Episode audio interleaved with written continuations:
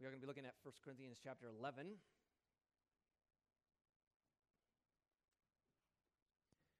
And we're going to talk about uh, being at the table uh, together. We're going to look at what this table is about. And uh, what we may not realize in today's culture is that one of the primary texts on communion in the scriptures is actually a text about justice. Uh, that 1 Corinthians chapter 11, as it talks about communion, and we read that and we think, oh, this is about communion, is actually speaking about some of the injustices that were going on as people were coming to the table. And so this is what we're going to look at today. Uh, so Paul begins this text, and Paul is uh, the, the apostle, he is the church planner, he is one of the sort of the leaders of the early church. And he writes a letter to one of the churches in, in Corinth, and, and this is what he says in his letter to the church. Now, just imagine if, you know, the head of the denomination or something wrote a letter like this to us. He says, In the following directives, I have no praise for you, for your meetings do more harm than good. In other words, it's like, you guys shouldn't even get together because what's going on is not good. And when you get together, you're actually doing more harm than good. In other words, Paul is not very happy with what is going on in the church of Corinth. And, uh, and the question, of course, is what in the world was going on that Paul looks at this church and says, it'd be better that if you weren't meeting, it might be better because you're doing more harm than good.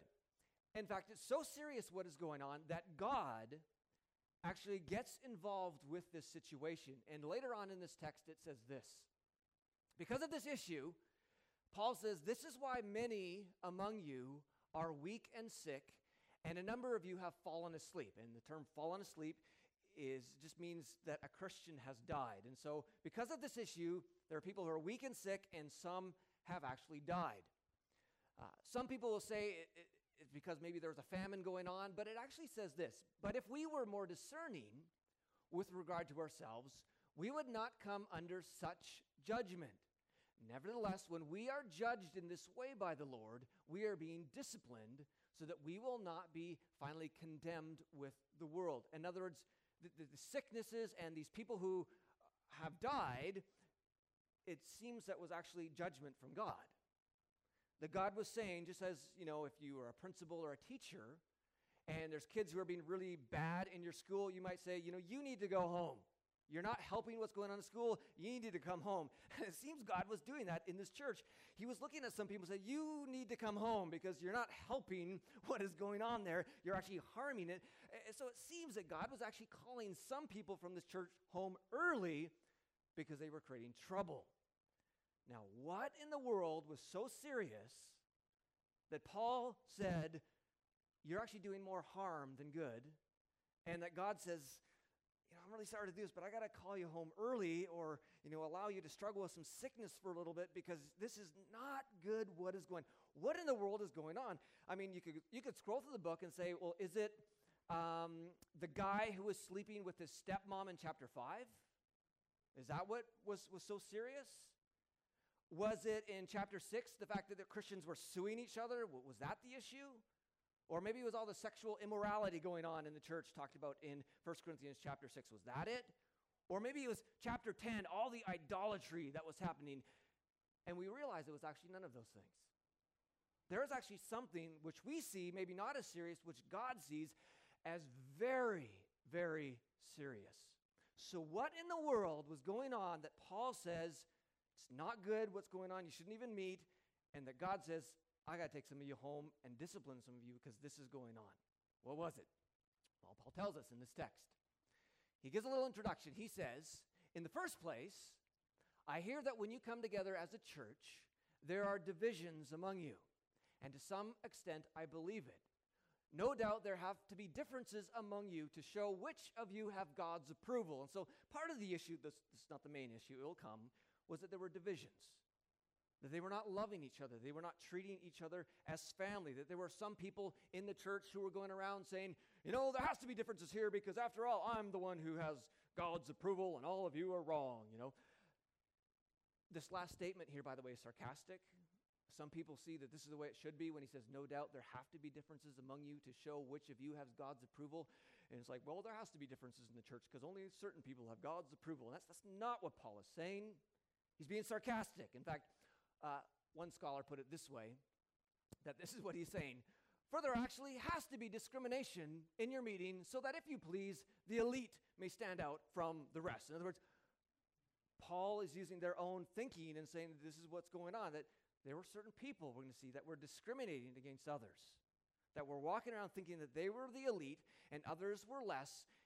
And this does not make Paul or God very happy. And so here uh, is the issue 1 Corinthians chapter 11, verse 20. So then, when you come together, it is not the Lord's Supper, and the Lord's Supper is, is what we're going to do right here, or communion, or called the Eucharist in some churches. So we see that this has to do something with, with this table. When you come together, it's not the Lord's Supper you eat, because that's what they thought it was, but Paul says doesn't look like it. For when you are eating, some of you go ahead with your own private suppers. As a result, one person remains hungry and another gets drunk. Don't you have homes to eat and drink in, or do you despise the church of God by humiliating those who have nothing? What shall I say to you? Shall I praise you?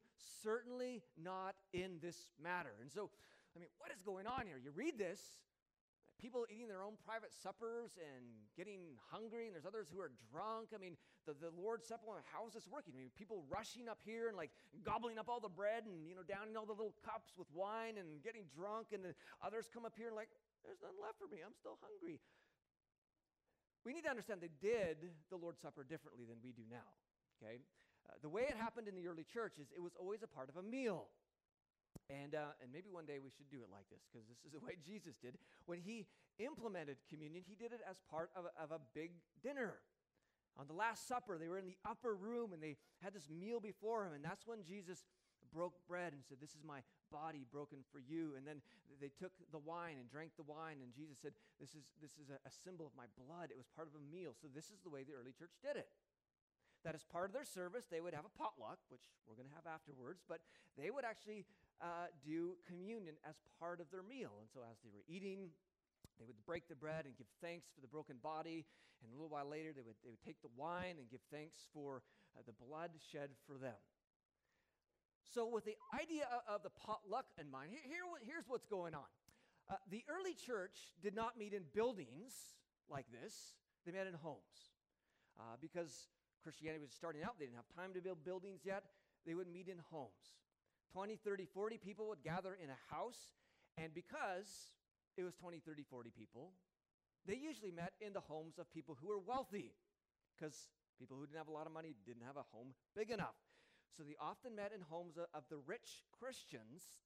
And, and what was happening is there was segregation between the rich and the poor. And this was just the way they lived, part of their culture that most Romans did not have, people in the Roman world did not have like a place in their mind for the poor or any system of helping the poor. It was just part of their society that they would always flaunt their wealth.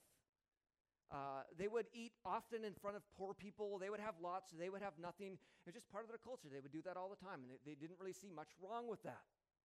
But Christianity came on the scene and began to challenge that system of people being greater than others or more worthy than others, or you know, the rich have more power and the poor don't have any. Christianity began to challenge that idea.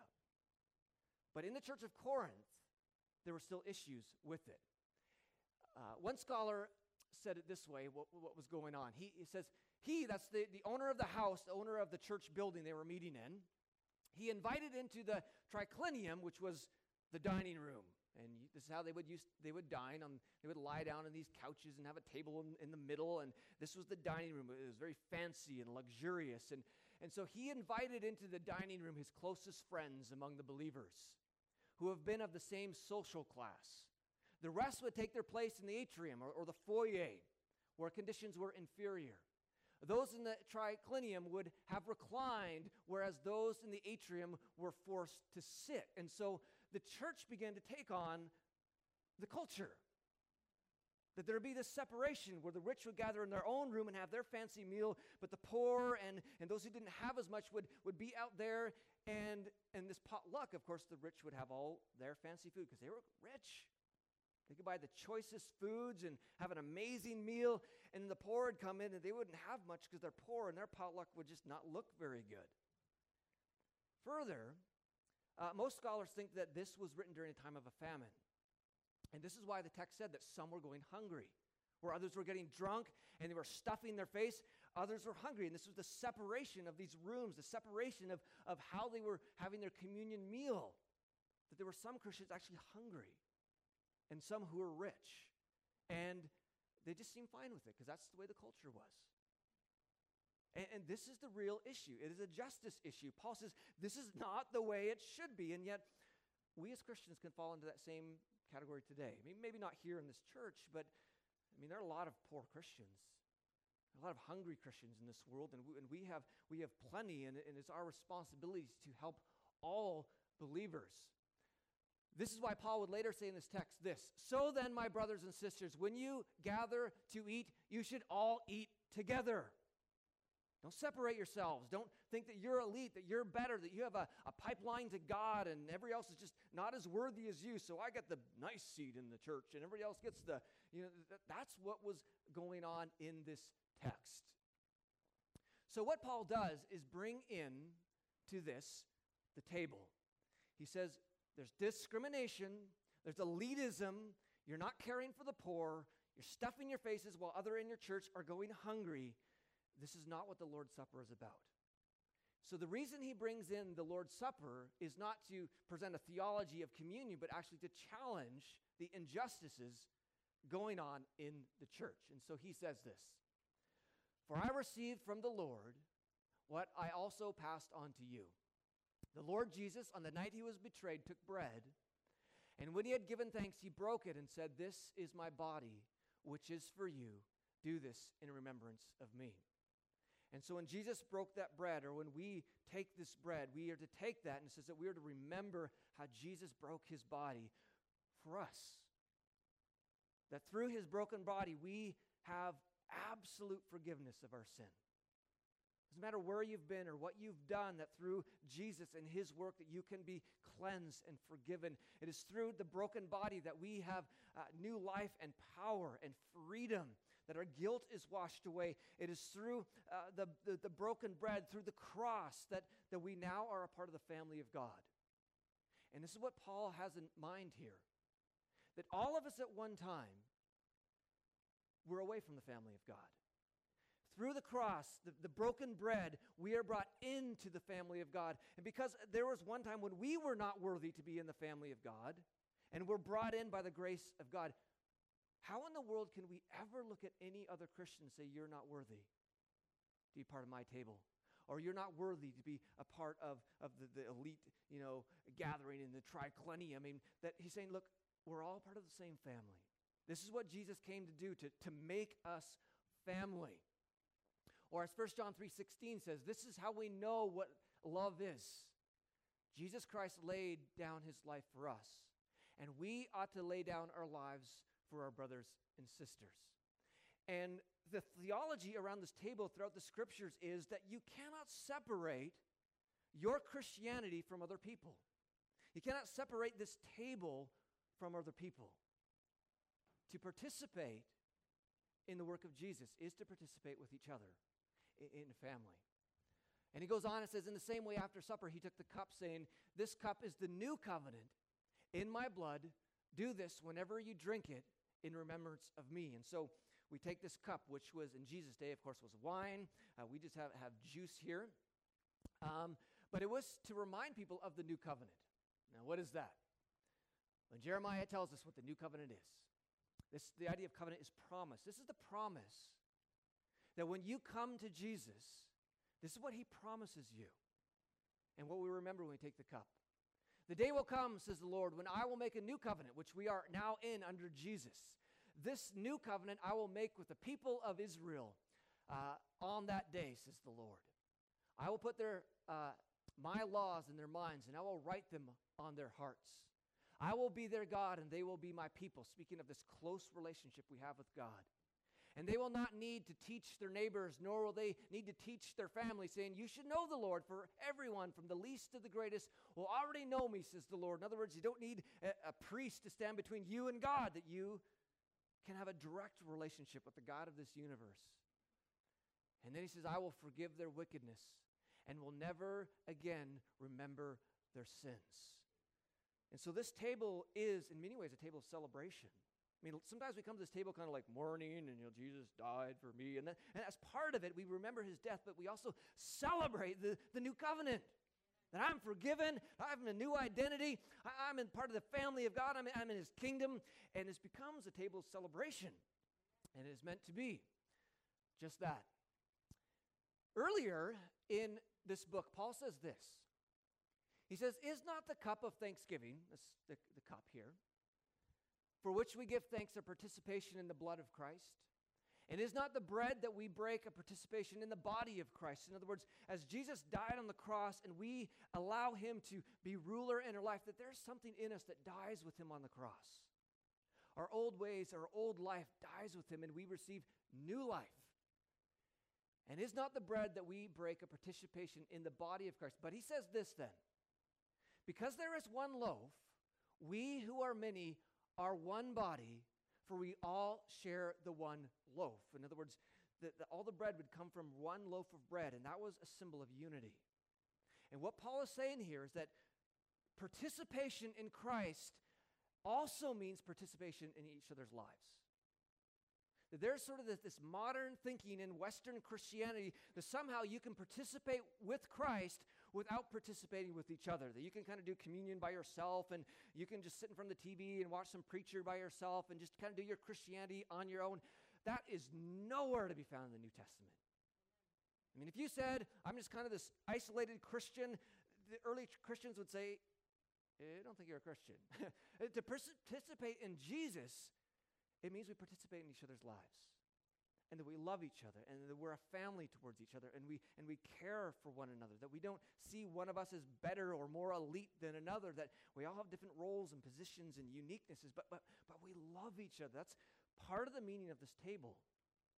That this one loaf of bread that we each take a little piece off this bread and then we eat it and we all leave here with little pieces of bread going in but we're all still kind of part of the same family the, the same loaf of bread and so he says, whenever you eat this bread and drink this cup, you proclaim the Lord's death until he comes. And so when you come here, you're, you're basically retelling the gospel. So you take the bread, you're retelling the story of Jesus' death on the cross. And you take the cup, you're retelling the story of his shed blood for forgiveness in the new covenant. But you're also being reminded as you take bread from this one loaf that we're together, that we're a family. And so it means to come to this table that we participate in Jesus and we're participating in each other's lives. So then, he says, whoever eats the bread or drinks the cup of the Lord in an unworthy manner will be guilty of sinning against the body and blood of the Lord. Everyone ought to examine themselves before they eat of the bread and drink from the cup. For those who eat and drink without discerning the body of Christ eat and drink judgment on themselves. And so he's coming back to this idea that some of the Christians were being judged. And some of the Christians, God were saying, you need to come home early. So he says, examine yourselves. Uh, you don't want to come to this table in an unworthy manner because there have been some, and God has said you're coming home early because you're not living the, the participation in the body of Christ. You're, you're discriminating against the poor.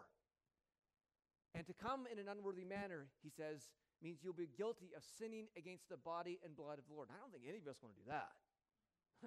I don't want to sin against the body and blood of the Lord. I'm sure you don't. So, so what is he talking about? What does it mean to come in an unworthy manner?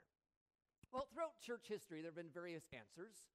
Uh, some people say that coming to an unworthy manner is when people who don't follow Jesus come to this table and partake. That that's what it means to come in an unworthy manner. That's not what Paul's saying. He's not writing this to non Christians, he's writing this to believers. Uh, they who have been judged says they fall asleep. That is the death of a Christian. He says not to be caught up in the world. He's talking to Christians, not about unbelievers. Again, we look at the first communion ever uh, done. Uh, Judas, most likely. Jesus gave communion to Judas, who was obviously very much against Christ at, at that, at that moment. In fact, there are 80 passages in the New Testament about judgment. Do you know that 60 of them are addressed to Christians? I mean, a lot of times we're like, oh, those people don't follow Jesus. Like, whoa, way more judgment coming our way. I mean, hey, uh, we have a greater responsibility because we know Christ. This is not talking about non Christians. Some people say, well, it's about people who are struggling with sin, that if you're struggling with sin and uh, you got sin in your life, you better not come to this table because that means you're coming in an unworthy manner. And, and, sometimes people protect this table. They say, well, that person's not worthy over there. And they say, you can't come here because, you know, you have sin in your life. Notice what he says. Everyone ought to examine themselves. We're never to examine others. We don't sit here saying, oh, that person, why is that person coming up here? I mean, again, it's just other, I'm better, I have more together. And there's something wrong with that person. It goes right back to this discrimination, this pride, when he's saying you examine y- yourself. This is between you and God and you and others, not, not between, you know, seeing who is worthy or not. I mean, if you see your need for Jesus, I mean, this is the place you need to be. I mean, the, the prerequisite to coming here is that you see yourself as a sinner. I mean, if you say you can't come here because you have sin in your life, then, then really no one would be able to come here. Uh, and if we have sin in your life, our hope is in Jesus. I mean, imagine if you went to a doctor and you went to the doctor and said, uh, Doctor, I'm really sick. I need your help. And he's like, Well, sorry, you can't come see me until you're well. And you're like, no, I actually, it's why I need you, because you need to help me. And, and it's like, you can't come to this table until you are well. And it's like, no, this is a symbol of his grace and his mercy and his power in our lives. And if you see your need for Jesus, that didn't come to this table, please, this is where help is found and where we remember what he has done. The real issue here is, is this that people who are treating others like they're not family, that was the issue. We're part of the elite rich status. And you guys, yeah, you're hungry. There's a famine going on, but you know, this is part of our culture to flaunt our wealth. And, you know, really, you're not quite part of our family, so You're not invited to this little gathering here, right? I mean, that's what was going on. They were not sharing. They were not loving. They were not caring for each other. Because the very meaning of this table goes back to what Paul says it is not the Lord's Supper you eat. And the issue wasn't so much between them and God as it was between them and people because you cannot separate this table from Jesus and loving others. I mean, the mission here of loving Jesus and loving people is found at the heart of communion. That we come here remembering that I participate in Jesus and I participate in the lives of others. Fact, it could be summed up well in Galatians 3. In Christ Jesus, you are all children of God through faith. For all of you who are baptized into Christ have clothed yourself with Christ. There is neither Jew nor Gentile, neither slave nor free, nor is there male and female, for you are all one in Christ Jesus. It doesn't matter your race, it doesn't matter how rich or poor you are, it doesn't matter, you know, where you've been this last week. We all come together in the name of Jesus to remember what he has done and to remember that we are family together. It is a place where in Galatians where uh, we carry each other's burdens, and in this you fulfill the law of Christ. Galatians 5 says, Serve one another humbly in love. In fact, that word is actually to be a slave. That we are be in slavery to each other, humbly serving each other in love. That if there's someone in need in this family, we take care of them. If there's someone hurting in this family, we mourn with them. There's someone rejoicing in this family. We rejoice with them. But it's not just us that we, as followers of Christ in this rich nation, we also have responsibility to other believers in this world who don't have as much as we do. This is a table of love for Jesus. It's a table for love for each other. It's a table for justice. And so when you come, and we're going to come to this, this table now, don't be afraid to look each other in, in eyes. This is not just you and Jesus. This is about this is this is about us. Come together, smile at each other, remind us that hey, we're a family and we're here for man, we mess up at times and sometimes we tick each other off. That happens in families, but we forgive and, and we, we move forward and, and we love each other. This is what this table means. And so what we're gonna do, we're gonna invite the worship team up here.